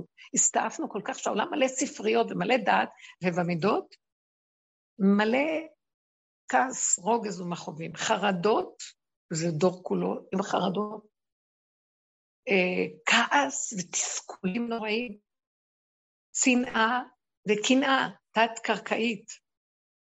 אה, הקנאה היא מאוד מאוד גדולה באדם, למה הולך לזה ולי לא? למה זה ככה? למה אצלי זה לא... וזה קשה מאוד, זה חולי, זה צרה. המצורע, הוא יוצא מחוץ לכל המחנות. יש מחנה ישראל, מחנה לוויה ומחנה שכינה, והמצורע מחוץ לכל המחנות. זאת אומרת שהוא לא יכול, גם ישראל לא יכול לקבל פני שכינה אם הוא לא עולה מדרגת לוויה. ואם הוא לא עולה מדרגת לוויה, שזה הר הבית וכל הטבילה וכל מה שצריך, ואם הוא לא, וגם כדי לעלות למחנה שכינה, שזה רק כדי להקריב את הקורבן, וזה רק בדרגת כהן ממש, אז לא כל שכן בן אדם שהוא מצורע. איפה אנחנו בכלל? זה צריך לעורר את הבני אדם לתשובה, ואת זה אליהו הנביא יבוא להראות לנו, וזה הדרך הזאת. דרך שקיבלנו מרב אושר, זה מבית מדרשו של אליהו הנביא, הוא היה אומר את זה. זה כדי שאנחנו נתבונן ונכיר ונעשה תשובה אמיתית. אם ניכנס באמת הזאת ולהתבונן ונכיר, החיים שלנו ישתנו. קודם כל, הם יהיו ערכיים מאוד. אני אתחיל לאפק את האנרגיות שלי, שאני לא אבזבז אותן על, ה, אה, על הכלל ועל הדמיונות שלי, וכל היום אני מסדר לי תדמיות כמו איזה דון קישוט שמסדר איזה מגדלים שלא קיימים בכלל. ולמחרת עוד פעם מתפרס לי ועוד פעם ועוד פעם ועוד פעם. לא, אני לא מאבד את האנרגיה, אני מודה בדבר, מצטמצם, מתרכז. לא באתי כאן להיות גדול, יש השם שהוא גדול. זה האיום של האגו, שהוא לא יהיה כמו אלוקים גדול. כל הזמן מנסים לחכות איזה משהו שאנחנו קולטים, מה הוא בכלל? מישהו יודע מה זה אלוקים בכלל? כאשר רב אושר אומר, אתם יודעים מה? אלוקים הוא מאוד קטן. מי אמר לכם שהוא גדול? החוכמה הכי גדולה והאינסופית שלו מתרכזת בגרגיר חול הכי קטן. מישהו יכול להבין את התפיסה הזאת? לא מחשבותיי, מחשבותיכם. אז למה אתם מחפשים, מנסים להיות כמוהו? אין דבר כזה בכלל. תחפש להיות נברא. נולדת נברא, תדאג שתהיה נברא בדרגת נברא. ונברא תמיד יהיה חסר, כי האלוקים חייב להשלים אותו, והוא תמיד יהיה חסר. אז תשלים. בבוקר אנחנו קמים ואומרים ברכות השחר. אה, שאין לי בינה, אז אתה נותן לשכבי בינה. שאין לנו, אנחנו נופלים ואתה סומך נופלים. שאנחנו אסורים ואתה מתיר אסורים. שאנחנו עיוורים ואתה פוקח. כל הפעמים אני אומר לו איך שאני קם. ואחרי שאמרתי, שכחתי ואני כל היום הולך, אני כבר מסודר. למה כשאנחנו קמים אנחנו ישר מתבקשים להודות באמת הפשוטה שלנו, שאנחנו ריקים. ואם אני, יש לי איזה כוח להתהלך ביום, זה כי הוא נותן לי, והוא משלים אותי, והוא מוסיף לי, והוא מקים אותי ומעמיד אותי, והוא סומך את הנופל, והוא פוקח את העיוור. הוא נותן להם כוח. אז מה אני חושב, שלי יש כוח מעצמי? אין לי כוח, אין לי כוח, אין... מה אתה מיילל? זה הנרגן הקבוע במוח שלך, האמן הזה שכל זה לא שווה לו, כל היום נרגן. אז uh, כי אתה לא מחובר לנקודה, תגיד, אבא תרחם עליי מהשט שיושב לי במוח. זה לא נכון, זה לא ככה. אני רק צריך להגיד לך, תרחם עליי, אני כל כך, כל כך אפס לעומתך, אפס. יבוא האחד, תשלים את אפס, שתיים זה עשר, תרחם עליי ותעזור לי. זהו. זה חיות, זה שמחה, תלכו, תראו איך אנחנו רצים לכל הפסיכולוגים האלה ולכל היועצים, תעשיית יועצים ופסיכולוגים ורופאים. טוב, אם היועץ הראשון, או נניח העשרה הראשונים היו עוזרים, כי באמת זה אמת, ייעוץ זה דבר אמיתי, למה אני התפשטה תעשיית היועצים ונהייתה בשיא התפארת שלה? זה לא יאומן, כי זה מראה שזה לא עוזר. זה, הדבר היה צריך לעזור, ונגמר הסיפור. זה מוליד עוד ועוד, וזה הסתעפות נוראית. זה לא עוזר כלום. אדם צריך לעשות תשובה, להיכנס פנימה, ואני אגיד לכם את האמת, לא להזדקק ללכת לאף אחד. אני לא מצפצפת על בני אדם, לכבד בני אנוש בגלל שזה יציר כפיו של השם. צלם אלוקים. אבל לתת ממשות שהוא יסדר לי את הבעיות שלי? אתה לא תלך לאף אחד, כי רק אתה יכול לסדר, ואתה יודע מה, גם אתה לא יכול, אתה רק תודה ותעמוד מול העולם ככלי ריקן, חסר ישועה. אתה הישועה שלי. ולא לזוז משם. רבו אושר אומר, תמשכו לו את הזקן, פעם אמרתי לו, עד שלא נשאר כבר שם שערה, מה? שיתגלה כבר. תמשכו את הזקן, כי אני צריך ישועה ממך. כי אנחנו רצים לבשר ודם, הוא אומר, טוב, אותי עזו מקור מים חיים, והלכו לחצוב להם בורות נשברים שלא יכילו המים.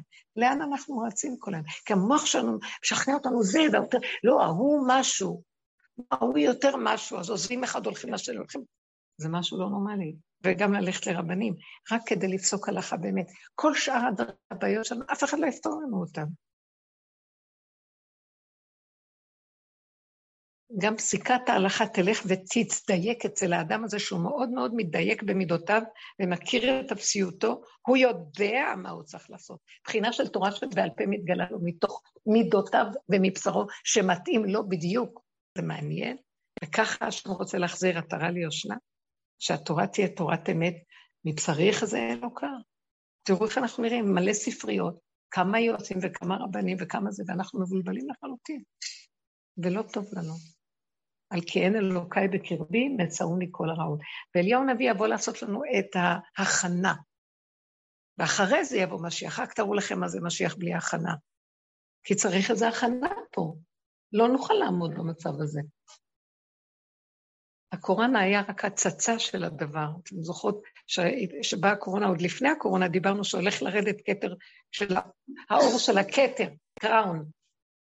ובאמת אחר כך כל הבנות שבדרך שנים, הרבה שנים, ואמרו, אבל זה מה שאנחנו עובדים כל השנים, אנחנו רואים את זה מתגלה עכשיו בעולם, צמצום אחר צמצום פנימה, והכל ברמה של דיוקים פנימיים, והעולם כבר אין למי לרוץ ואין זה, אפילו, אפילו המשפחתיות, שזה עוד המעגן האחרון, המבנה האחרון של הבן אדם, גם זה, לא יכולים לבוא לבקר את ההורה, כי יש סגר וההוא לא שם, וזה יעשה את הפסח פה, ואדם מוצא את עצמו עושה את הפסח עם עצמו, זה היה מתוק מדבש.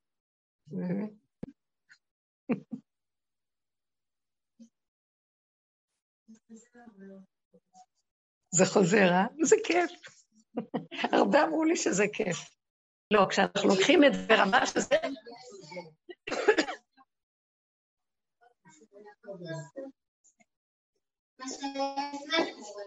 לא, זה, זה לא יחזור כמו קודם, אבל זה יהיה משהו אחר, זה יהיה גל, זה גלים. זאת אומרת שיש פעימות לדבר הזה. הגילוי של השם לא יכול להיות אחד. זה התגלה כאור של חסד עוד. ומי שלא יכל להחזיק, זה גם הוא הלך, זה, זה ייעלמו אנשים מהמפה, זה לא בגלל ש... זה לא חלילה שאני... זה פשוט לא יכולים להכיל, זה, בב... זה קורה לפתע ואנשים לא מכילים. אך האדם הוא פחד גורם הרבה. צריך, לי, צריך להיגמל מהפחד. איך? אני לא יכול לגמול את עצמי, אני יכול אבל להיות מודע, ולא רק שהיינו מודעים לכל מה שקורה לנו, שמנו פנס כזה שהעצים את זה פי מיליון, כדי שזה יהיה לי ברור שאני כזה, ולא אתחמק עוד לעשות לעצמי איזה הנחות. מי שמחפש את האמת, יחפש אותה עד הסוף. והאמת היא שלילית, אין אמת חיובית. יש אצל השם, שזה לא שלילי ולא חיובי, אבל האמת שלנו, כשאנחנו באים לפני השם, היא חייבת להיות רק אמת שלילית. כי שלילת מציאות האדם זה חיוב גילוי השם. זהו. אין ששניהם בכתר אחד משמשים, אין דבר כזה. זאת עבודה שנצטרך המון התבוננות ותשובה והסתכלות. ועד שמסגלים את המקום הזה ומגיעים למקום של... גם אלה שעבדו, והרבה שנים אנחנו מגיעים למקום שתשש כוחנו, הגענו לגבוליות מאוד גדולה והכל מאוד פשוט, ורק האדם צריך, אה, הוא חי בגבוליות, ובגבוליות יש גילוי השם. כל דבר הכי קטן רואים שזהו. לא, שזה לא פתאום השמש באה באמצע הלילה ויש נס, לא. מרימים את הכוס ומרגישים שזה נס. לא יכול להיות שאדם שרגע לא, לא הרגיש את הגוף, לא, תשישות איומה פתאום קם ועושה ומרים והולך ובא. מי זה שמזיז לו את הגוף? בחוש שזה בורא עולם. ההכרה תבוא מתוך שלילת המציאות העצמית, וזה דבר גדול. אז תגידו עכשיו אתם משהו, כי אני מפליגה, וצריך שזה יהיה מתאים למה שאתן uh, מזהות. תכנסו לי פה, כן. שימי לי קצת מים רותחים בבקשה. שימי לי פה מים רותחים, כן. נקרא לזה ככה, הפחד שלי, או מה שאני לא מסוגלת להתמודד איתו, זה שאתה... אני לא מבקשת תודה, בסדר, אני עושה את זה לעצמי, כי אני חושבת שאני צריכה להביא לה את המגש, כן, זה רק דוגמה. אבל יש כאלה שזה גורם לזה שזה מובן מאליו, ואז הם מזלזלים, ואת זה אני לא יכולה לסבול. זאת אומרת שזה עובר איזשהו גבול, לפעמים זה כן בנתינה אחת ולפעמים זה יותר, אבל שהשני, הסכנה היא שהשני לוקח את זה granted, לוקח את זה כמובן מאליו, ושם, כשאני מרגישה את הנקודה הזאת, אני לא מסוגלת להעניק יותר. אוקיי, ואני לא יודעת. נתת דוגמה מדהימה. זה ידוע לכולנו וזה מוכר. כי ככה העולם, הוא, יש בו הפקרות. כמה שהיא תהיה מכוסה, יש הפקרות. שימו לב, דוגמה טובה רגע, ההורים נותנים הרבה לילדים, והילדים לוקחים כמובן מאליו, for granted, מה שנקרא, לוקחים כאילו מובן מאליו, ויש אה, הפקרות גדולה, וההורה הופך להיות העריץ, העבד של הילד, לספק לו, לתת לו, וגם מתלונן וגם עושה טובה שלוקח, והוא רוצה משהו יותר וכן הלאה. מה שאת מתארת עכשיו, בנקודה הזאת, שאת אומרת שאת זה אני לא יכולה לסבול את המצב הזה. מה שרציתי להגיד, שאצל הילדים זה כל כך הרבה, למה שם אנחנו אה, יכולים לשאת את זה? בעל כורחנו, אנחנו עם הילדים קצת הולכים אחרת, אבל שזה יהיה השכן, אני לא אסבול, נכון? כן. אז רק שתראו מה שאנחנו עושים לילדים, שאנחנו הורסים אותם על ידי זה. עכשיו, מה שאני אומרת, בדרך הזאת שראינו, שאני באמת לא יכול לסבול, כי זה לא הגון, זה ניצול, זה לא הגון. עכשיו, זה עבר את הגבול של הטעם הטוב, אני נותנת לזה שמות. אני חוזרת ואומרת, מה מראים לי? שגם אני עברתי את הטעם הטוב. משהו אצלי כנראה קיבל איזה פידבק ונעצרתי. אז עכשיו, מה אני במי אני צריך להתעסק? בהוא שעבר את הטעם הטוב, או אני? אדם חייב להיות קרוב לעצמו, והוא נדרש לתת את הדין על עצמו ולא על השני. אם כן, אני אומרת לעצמי ככה. זה מלמד אותך, הוא רק מאותת לך שעברת את הגבול. אז אל תתני. את לא צריכה לשנוא אותו ולא להתרגז עליו. או הוא מעורר בי רוגז. אני, זה אנרגיה מיותרת. חבל. אני לא רוצה לדון ולשפוט אף אחד, כי מיד דנים ושופטים אותי. בא, באותו רגע שאני אומר ככה, מיד המקטרג נמצא פה ואנחנו לא רואים אותו. הוא אומר, ואת, גם את גרמת. את כזאת וכזאת, בואי נראה לך דוגמאות עם הילדים וכל זה וכל זה. הקטרוג מתחיל. תדעו לכם, תפחדו מהקטרוגים. העולם, האוויר מלא קטרוגים. כי אנחנו לא מאוזנים, ויש לנו נטייה לדון ולשפוט את השני, כי אין אדם רואה ניגע עצמו. לא אשם, מסכן, לא רואה. ואז ישר עומדים ומקטרגים עליו. והעבודה הזאת היא מדהימה, כי ישר אני נזהר, ואני אומרת, לא, לא, אין לי עסק עם אף אחד, כולם משמשים לי כמראה ומקל לראות את עצמי. תודה, השם שזיכית לי, בבקשה תעזור לי להכיל, כי זה לא קל גם להכיל. ואז אני רואה, אז אנחנו לא מאוזנים. יש, הבריאה היא רשת נקייה מאוזנת בצורה מדהימה. שמה שאדם אחד עושה לא בצורה מאוזנת, זה גורר תגובות שרשרת, והכל נתקל בשני, וככה אנחנו נראים כבר מזמן שאיבדנו את הנקודה פה. וזה מה שקורה לנו, והסבל הוא קולקטיבי, כי זה עשה לזה, שעשה לזה, שעשה לזה, שעשה לזה, חד גדיא. וכל העבודה שלנו לחזור לעצמנו, כי אני לא הולך לתקן שם. אני מתקן ואומר, אבל אני הגרמה. כי איך אמר יונה, תזרקו אותי להם, כי בשלי הסער הזה היה משקוט מעליכם. אני, אני יודע שזה אני. אז אנחנו מסתכלים על עצמנו, וזאת העבודה עוד פעם חוזר. ואז אני אומר, אוקיי, אם כן, אנחנו צריכים להיזהר, לא להשפיע איפה שזה לא מקום. אה, איפה שאין הדבר נשמע, אל תאמר, ואיפה שאין הדבר ראוי ליתן, אל תיתן. והרבה פעמים אני יכול גם להמשיך לתת, אבל לא לדון את השני, כי אני אומר, צווי דינים יש, שני דברים. דין אחד זה שההוא צריך עכשיו את מה שהוא צריך לקבל. מסכן, הוא צריך לאכול. הדבר השני, שאני לא אדון אותו, רק את עצמי, ואני אראה שפעם הבאה אני לא מתנדבת לכלום. אם ידפקו בדלת חזק, אני אבחון. יהיה לי חשק, יהיה לי רצון, זה שמח אותי, כי אני צריך לעשות דברים שמשמחים אותי, כדי לא להגיד, לא אמרו לי תודה, כדאי לי בזה ששמחתי בעשייתי. ומה יתונן אדם חי? די לו שהוא חי. תבינו את הדבר הזה. ככה, זה האיזון של הבריאה, ואנחנו הבנו את האיזון. זה מסתכל על ההוא שמסתכל על ואם הוא עושה משהו, זה כדי שההוא ששם ידע שעשיתי, שיגידו עליי, שמה, בטח הרחוק שזה אני. וככה אנחנו חיים. ואיבדנו את הצורה שלנו. זה לא אמת, אז האמת נהדרת. אז זה המקום שאל תדוני את השני, תסתכלי על עצמך ותפרידי בין ההטבה, שבאמת צריך לצאת כאן, כי את מטיבה, שלח לחמך על פני המים ותחזור, שלא, אני לא עושה את זה גם בשביל איזה אינטרס, אבל זה חוק כזה, ואז אנחנו נותנים. חוץ מזה שאני מתחיל להתרגז על השני, אם אני דן את השני ומתרגז עליו, הנחש עוקץ אותי פה, אני נעקצת, אני עוקצת את עצמי, אני לא יכולה לסבול. מחשבות שליליות עוקצות את הבן אדם. לא הם ולא שכרם. כמה שאפילו יש לפעמים, התמכרנו ויש מתיקות בעקיצות האלה. אתם יודעים שאנחנו מזוכיסטים? אוהבים לעקץ. אדם יושב וטוחן את השני בראש שלו. וזה נורא ואיום. אבל כשהוא מתחיל להתיישר, הוא לא יכול לסבול. נחשים ועקרבים, לא, לא, לא, לא, לא, לא לחשוב על אף אחד, לא להגיד כלום, תפרידי. צריך לעשות חסד, תתני, תעשי, זה נחמד. זה טוב לי גם, זה יפה. חוץ מזה, לא אומר, לא אומר, לא לדון, לא לשפוט, לא כלום, כי אני שופט ודן את עצמי. ואז אני אבקש מהשם, תראה לי ותיישר אותי, אבל... והעצה הכי יעוצה בסוף של הכל, אף אחד לא ירוץ להתנדב לכלום. שבו איש תחתיו, שבס, שבת מגיעה. לא רוצה את הטובות שלכם, מויחל טובעס, מה שנקרא, מוכל את הטובות שלכם, אתם, כל דבר שאתם עושים משהו טוב, ישר אתם גם אה, הולכים לגבות את המחיר מכיוון אחר, שבו איש תחתיו. העולם יתחיל להיות מצומצם ואמיתי וקטן, והקדוש, וכתוב, והנותר בציון קדוש יאמר לו.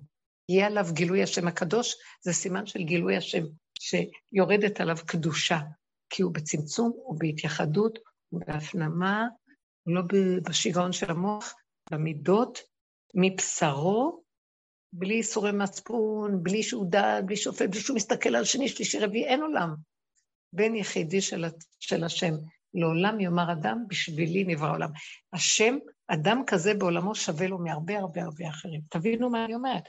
אני לא, אני לא באה להגיד במקום השם, אבל זה דבר ידוע. אתם קרואים אדם. הוא אמר לעם ישראל, אתם קוראים אדם, מדרגת אדם, תנו לי פה מדרגת אדם. נצטרך לבנות את העבודה שלנו על מדרגת אדם. וזה עכשיו הזמן הזה שמתחילים לסגור עוד פעם. יש איזה משהו של התכנסות, והאדם יצטרך לשים פנס בחורים בסדקים ולדרוש את עצמו ולחפש. וזה יפה. זה משמח, וגם רואים השגחה מאוד מאוד פרטית שם. כאילו שכינה קמה לקראתו ומחבקת אותו, והתגעגעתי אליך. איפה ברחת לי כל הזמן?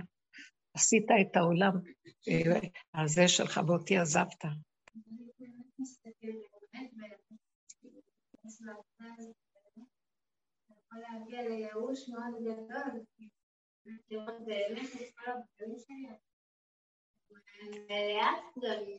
מתוקה. כאילו, אני אומרת, איך בן אדם יחיה עם כל הפגמים שלו? נשמה יקרה. אה, אה, הוא חי עם הפגמים תמיד, אבל הוא לא יודע את זה. אז את רואה שהוא חי. כאילו, אני אסתכל תבקשי מהשם הרחמים, זה כמו יום הכיפורים, את אומרת את הכל ומבקשת רחמים. בקשת הרחמים מראה שיש הכנעה לאדם, וזה מה שהשם רוצה מאדם. אתם נבראים ואני הבורא, תיכנו. ואז תראו, יש שליבות. אני לא עוד בראתי את עולמית בשבילי. כל מה שיש לי זה להיטיב לכם, אבל בתנאי שתיכנו, תודו במקום שלכם. ואת אומרת, אבל זה ישבור אותי.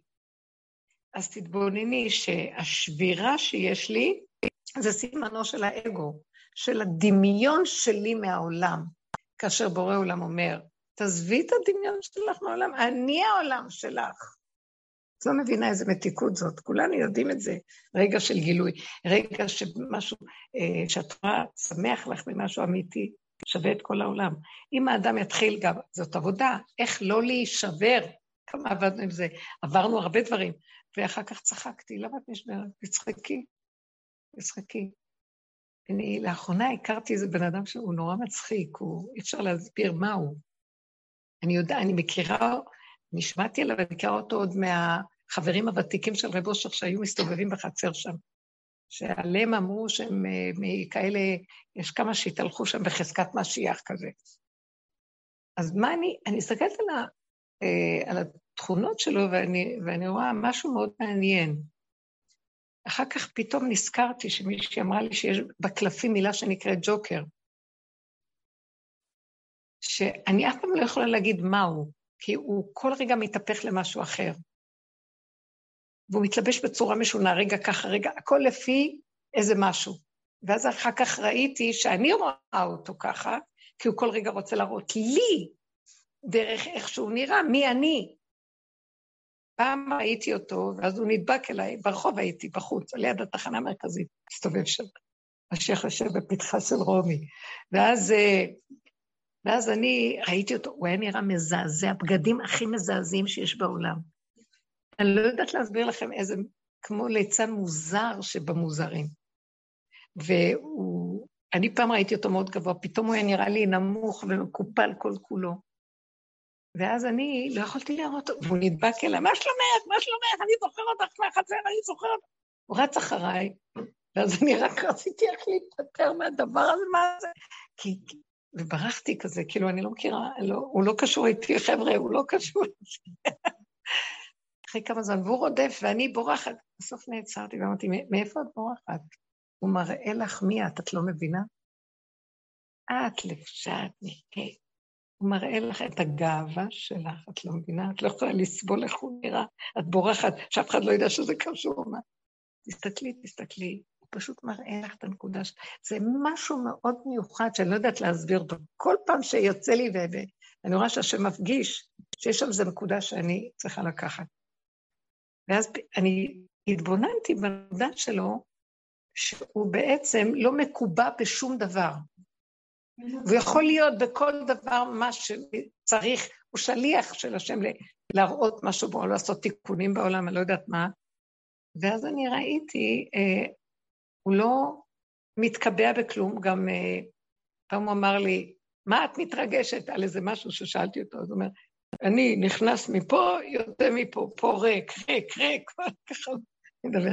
פתאום אני ראיתי, אמרתי, זו דמות כזאת, שמה רוצים מאיתנו בסוף? מישהו אמר לי עליו שבאמת איזה אדם אלוקי, אני לא יודעת, אני לא רודפת אחרי. אבל אני ראיתי שרוצים מהאדם אה, לשלול את המציאות הזאת של ה... יש כאן תרבות קשה שאנחנו משועבדים לה, אנחנו עבדים שלה. כשאת אומרת שאני אראה את הפגמים, אני אשבר. את לא אמורה לראות את זה כדי להישבר, את אמורה לראות כדי להודות. אז איך אנחנו מגשרים את השיוורון שיבוא במילא? כי יש לנו אגו, יש לנו דמיונות על עצמנו, ופתאום לראות מה אנחנו, שזה לא כמו הדמיון, זה מאוד קשה. אני זוכרת שנעצרתי ואמרתי, אז תסתכלי, למה את בורחת? תסתכלי בעצמך שאת לא יכולה לסבול שיזהו אותך איתו, כאילו. כי הוא נראה מוזר.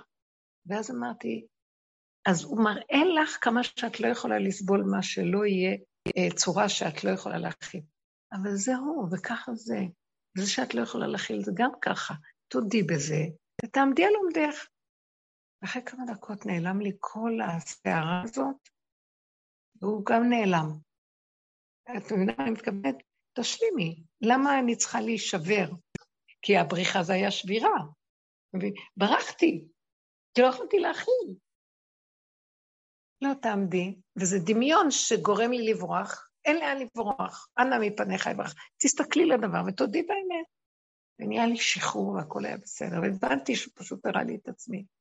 ואז אמרתי לבוא עולם, תרחם עליי, אני חי בתרבות כזאת, שככה היא נראית, אז תעזור לי, לפחות אני יודעת את זה, ומודה ומדבר אליך. אני מודה, מתוודה, מודה ומתוודה. זה כל מה שאני צריכה לעשות, ואתה תרחם ותעזור לי, שאני לא אהיה כזאת יהירה על כזה עלוב ומסכן כאילו. זה היה לפני הרבה זמן. מסתכלת על זה ואני רואה. את מבינה? אז למה להישבר? השיוורון הוא נובע מהגאווה של האדם, שלא יכול להכיל שהוא רואה מה שהוא רואה. אבל כולנו כאלה, נכון? מישהו אומר לי מילה שמעליבה אותי, אני לא יכול לסבול את זה. למה אני לא יכול לסבול? שיגידו לי. כן, יכול להיות שמשהו אמר, זה יכול לקרות, כן, יכול להיות, מה יש? האדם עובר הרבה תפוחות, יש רגע שיכול להיות טיפש גם, יש רגע שיכול להיות אה, אכזר, יש רגעים, למה זה לא יכול להיות? אז האדם צריך להודות, ואז הוא חוסך את השיוורון. מבינה מה אני אומרת? בגרות נפשית של הכרה והודאה, נכון. כמו ילדים קטנים בורחים מרחזים, כדי מה? לספק לעצמנו את הדמיונות שלנו, שיהיה לנו חיים טובים. זה נקרא חיים טובים, שאני כל הזמן תלויה במשהו, ומה יגידו, ואיך אני אראה ולא אראה. ועשיתי וי, זה דמיון, אני חיה, אני מחבקת דמיון.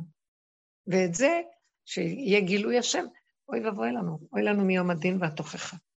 ואת זה מבקשים מאיתנו לשים לב, להתבונן, ולעשות, להתחיל עם עבודה פנימית, תהליך פנימי של הכרה והודאה, והשלמה, והסכמה, והכנעה, וקבלה. התבוננת מקומו ואיננו, נהיה התמרת אנרגיה. בסדר, לא קרה כלום. זה כמו יום הכיפורים, חוט השני הופך להיות חוט לבן. בסדר, תנו לי, תגידו רק את האמת. שתהיה גרועה, למה אתם נשברים? יום הכיפורים יתחיל להיות יום פורים עוד מעט, כי אנחנו נתחיל לצחוק רק. זה כמו הג'וקר, אז הוא רק צוחק על העולם. צוחק על כולם, ולא אכפת לו מה יגידו עליו, לא יראה איך הוא לא... הוא, אז הוא קיבל תפקיד להראות לכולם איך הם נראים, כי הוא שקוף כזה.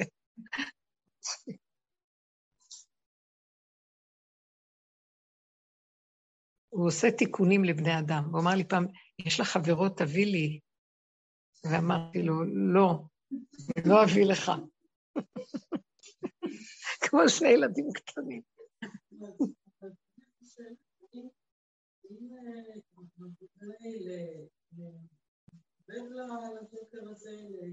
לראות איך את כל הזמן משתנה מולו, מול הפחות, אם את עושה עבודה הזאת, מזמן פחות מרגישה את הגאווה,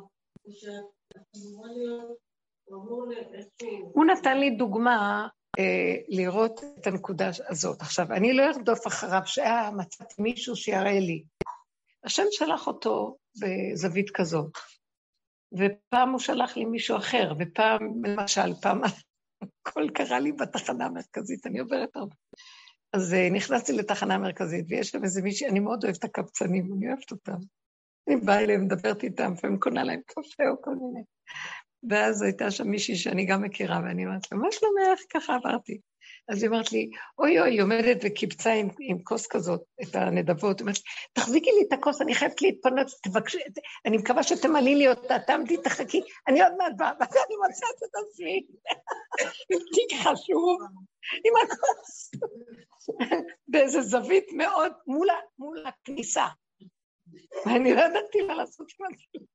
מבינה? זה היה פעם, הוא פעם אי, מראים לי, אז אמרתי לעצמי, מה, מה יש עכשיו? מה אני, אני לא מקבלת את זה, מה זה פה? ואז אמרתי, טוב, אז רק תחזיקי לה את הכוס. מה יכול להיות? יעברו אנשים. אז בואו נראה, מה, תעמדי ותראי איך את מבוהלת מזה. תודי באמת. שאת מאוד מבוהלת, שלא יחשבו שאת מקבצת נדבות. אבל גם את הולכת עוד מעט לתת שיעור, גם זה קיבוץ נדבות, נכון? זאת נותנת עשרים וזאת נותנת, מה זה משנה לך? הכל דמיונות פה. אז עמדתי והחזקתי את הכוס, ולא תאמינו, פתאום החברותא של בעלי, החברותא של בעלי. יואו, אני רואה אותו מאיזה זווית. וברחתי לאיזה... כאילו, אני הסתרתי את הכל, זה ברח. ואמרתי, אבל לעד הקבר אני אתבייש, הגאווה שלי עד הקבר? אני לא יכולה. כל אחד והעניין שלו. ולאט לאט, שיותר ויותר התבוננתי, ואחר כך ירד, ויכולתי לעשות הרבה דברים אחרים. אחר כך הייתי, למי את דופקת חשבון? כולם נוחרים את ימיהם, אף אחד לא, לא רואה אף אחד אחרי רגע, וזהו. אבל זה היה נורא שהוא בא פתאום, הוא נכנס גם לתחנה המרכזית.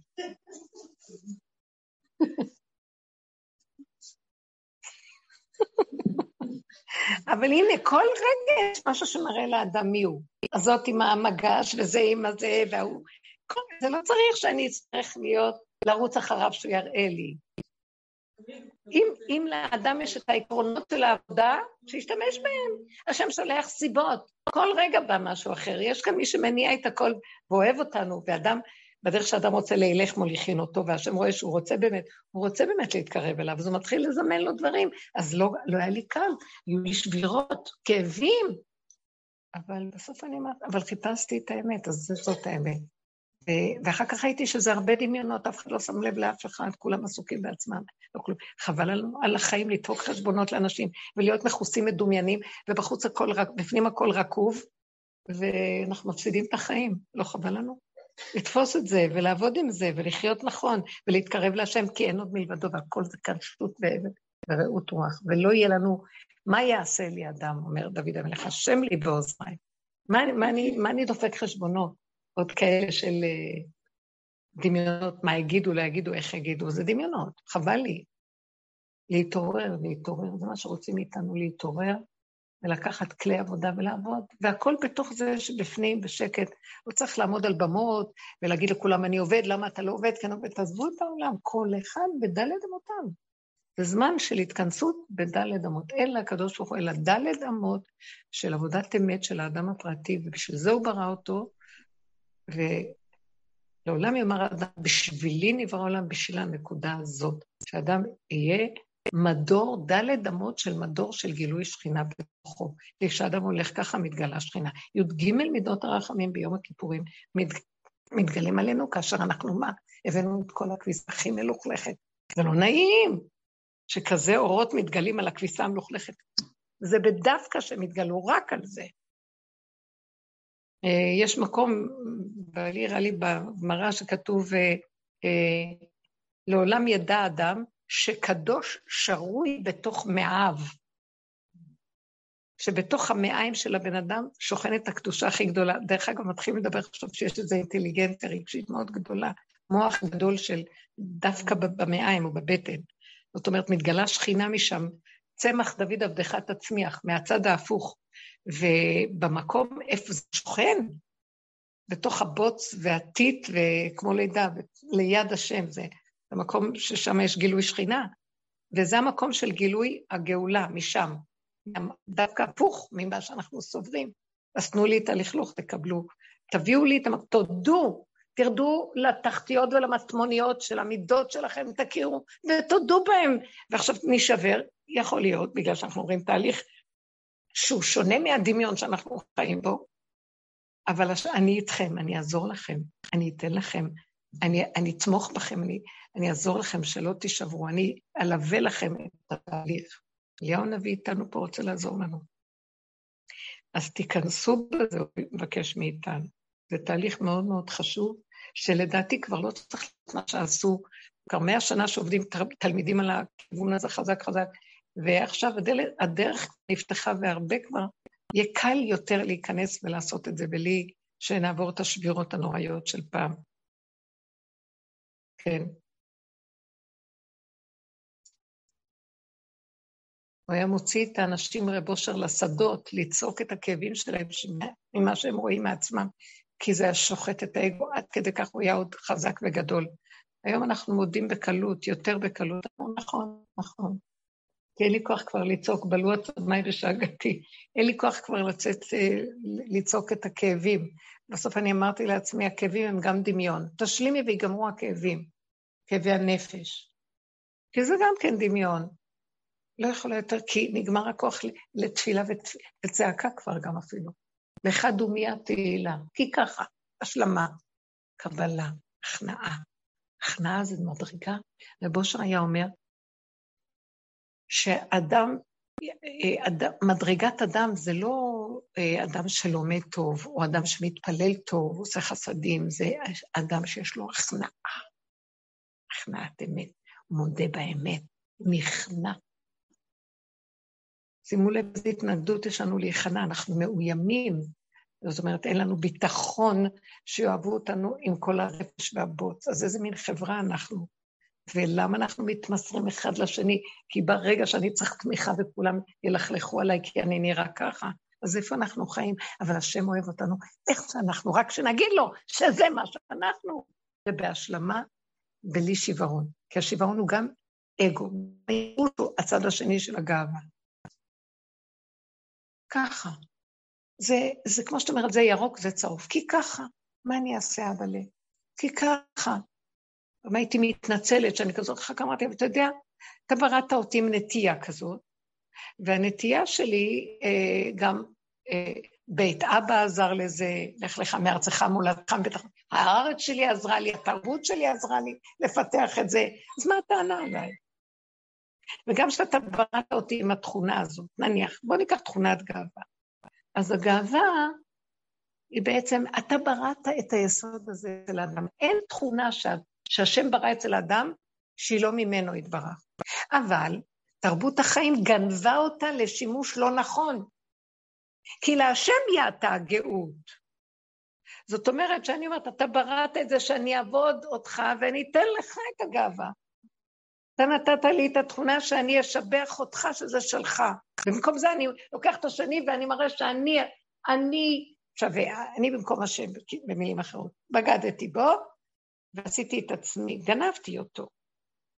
ואז הוא רוצה, תחזירו לי, תחזירו את הגניבה, תחזירו את הגזלה, תחזירו את המנדט של השליטה. אתם שולטים פה ולקחתם ממני את הכבוד שלי פה. זה מה שהוא רוצה מאיתנו. זה הכל. הולך להיות גילוי השם, צריכים לעשות את העבודה הזאת. יש לכם שאלות? אני עוד צריכה להגיע לכיוון הצפון. מה? חייבים להתעורר ולהסתכל, ומקבלים כלים, אז לאט לאט האדם הופך להיות מאוד איכותי. במקום שהמוח שלי יהיה תפוס בזה, אני מתחילה להחזיר אותו לעצמי. כל הזמן פה, הוא לא פה, פה זה מכאיב. אבל כשהוא נכנס פנימה, יש לו ערקה. הוא חוזר, הוא מתבונן, הוא מסתכל, הוא פותח את הפה, הוא מדבר. זו תרפיה מאוד יפה, שהיא מצילה אותי גם מכל מה שקורה מסביב, ואני הולכת והוא בונה עמוד שדרה פנימי חזק. הדיבור מדהים, אני מרגישה שהשם מחזר אחריי שאני אדבר איתו. הוא כאילו עושה לי נו, נו. אז יפה, זה מתחיל להיות משהו פנימי אמיתי, וזה אדם. ככה תעלה הנבואה ותחזור למקומה. איבדנו אותה. נבואה זה מלשון ניב, דיבור. תוך התבוננות. במהרה בימינו אמן. תודה רבה לכם. תודה, יקרות שלי. כיף לדבר כאן, כי שמעתי את עצמי. חמודות. אם, אם יהיה התמדה וקבוצות עבודה שעובדות ומסתכלות וכל פעם מביאים איזה מקרים ומנתחים אותם, נתחיל לקבל כלים ונעבוד איתם בפשטות. ואתם תראו ישועות, כי זה קרוב אליך, הדבר מאוד מאוד עכשיו, יותר מה שאי פעם. ממש, בנות אומרות לי זה ממש, וזה נכון, ממש. תודה.